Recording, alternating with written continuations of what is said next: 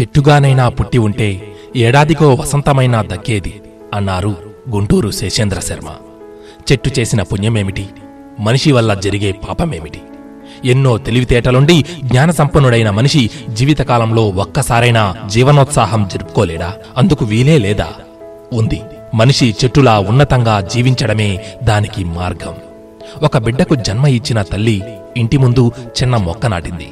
కడుపున పుట్టిన బిడ్డకు తల్లి పాలు ఇచ్చి పెంచింది. ఎక్కడి నుంచో తెచ్చిపెట్టిన మొక్కకు నీళ్ళు పోసింది. ఎదిగిన కొడుకు పెంచిన తల్లిని వదిలేసి వెళ్ళిపోయాడు. చెట్టు మాత్రం ఆ వృద్ధురాలి బాగోగులు చూసుకుంటూ అక్కడే ఉండిపోయింది. పచ్చని ఆకులతో గుమ్మానికి తోరణమయ్యేది. పూజ కోసం పూలు తినడానికి పండ్లు పొయ్యి కట్టెలు ఇచ్చేది. ఎండాకాలంలో నీడనిచ్చి చలికాలంలో కొమ్మలను మండించి చలి కాచేది. వానకాలంలో గుడిసెకు పైకప్పుగా వాలేది. అంతిమంగా బూడిదగా మారి అంట్లు తోమేది. మనిషికి చెట్టుకు మధ్య ఉన్న తేడా ఒక్కటే అది ఆలోచన.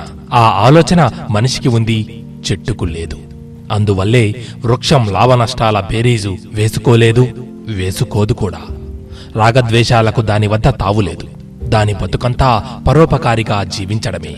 చెట్టు యొక్క ఆ నిస్వార్థ సేవల్ని గుర్తించిన ప్రకృతి సంవత్సరానికోసారి ఆ చెట్టు కోసం వసంతోత్సవం జరుపుతుంది. ఆలోచనారహితమైన చెట్లు పూర్తి ఎరుకతో ఉంటాయి. ఆ స్థితినే ధ్యానం అంటారు. అందుకే కాబోలు ప్రఖ్యాత తత్వవేత్త ఓషో చెట్లన్నీ ధ్యానంలో ఉంటాయి అనేవారు. ధ్యానంలో ఉన్న చెట్టు కింద కాస్మిక్ శక్తి వానలా కురుస్తుంది. దాంతోపాటు వృక్షరాజైన రావి చెట్టు వద్ద ప్రాణవాయువు పుష్కలంగా దొరుకుతుంది. అందుకే పూర్వకాలంలో మునులు ఋషిపుంగవులు జనారణ్యాన్ని విడిచి వనాలకు వెళ్ళేవారు గౌతమ బుద్ధుడు కూడా రాజసౌధాల్ని సామ్రాజ్య పీఠాన్ని వదిలి బోధి వృక్షం కింద కూర్చున్నాడు.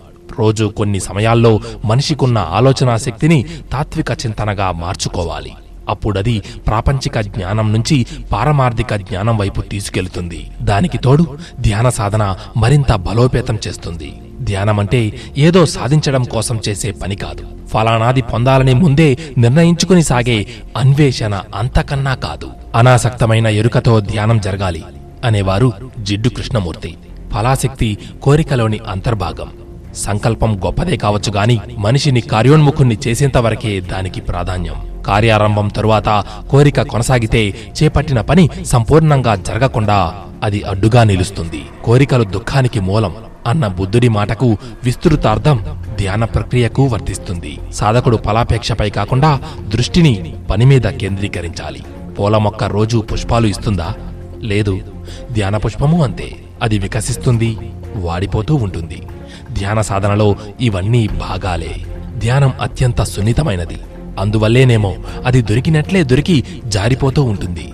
అందువల్ల దాన్ని పట్టుకునే ప్రయత్నం చెయ్యకూడదు. అలలు లేనప్పుడు నిశ్చలంగా సముద్రం ఉన్నట్లు ఆలోచనలన్నీ ఆగిపోయినప్పుడు ధ్యానం ఉంటుంది. మానసిక చర్యలన్నీ నిలిచిపోయినప్పుడు ధ్యాన ఆవరణ తెరచుకుంటుంది. బహుశా ఆశ్రమం అనే దానికి ప్రధాన అర్థం ఎలాంటి శ్రమ చేయకుండా ధ్యాన ప్రక్రియ చేపట్టే ప్రదేశమనే కాబోలు. అందుకనే ఆశ్రమవాసులు ధ్యానాన్ని ఒక శ్రమ అనగా పనిగా అస్సలు భావించారు. నదులన్నీ సముద్రంలో కలిసి వాటి ఉనికి కోల్పోయినట్లుగానే మనిషి యొక్క ఆలోచనలన్నీ ఆత్మచైతన్యమనే మహాసాగరంలో లయమైపోయాక మనసు మాయమవుతుంది. అప్పుడు అంతరంగంలో మౌనం. జీవం తప్ప మరేమీ ఉండదు. ధ్యానం సమాధి స్థితికి చేరాక ఇది జరుగుతుంది. ఆ తొలి క్షణాల్లో సర్వానికి మూలమైన జ్ఞాననేత్రం తెరుచుకుంటుంది. అటువంటి జ్ఞాన శిఖర భాగమే దివ్యానుభూతి. ఆ అంతిమ సత్యం వర్ణన మాటల కందనిది కారణం అది నిత్య నూతనమైనది కాబట్టి. సర్వే జనా సుఖినో భవంతు.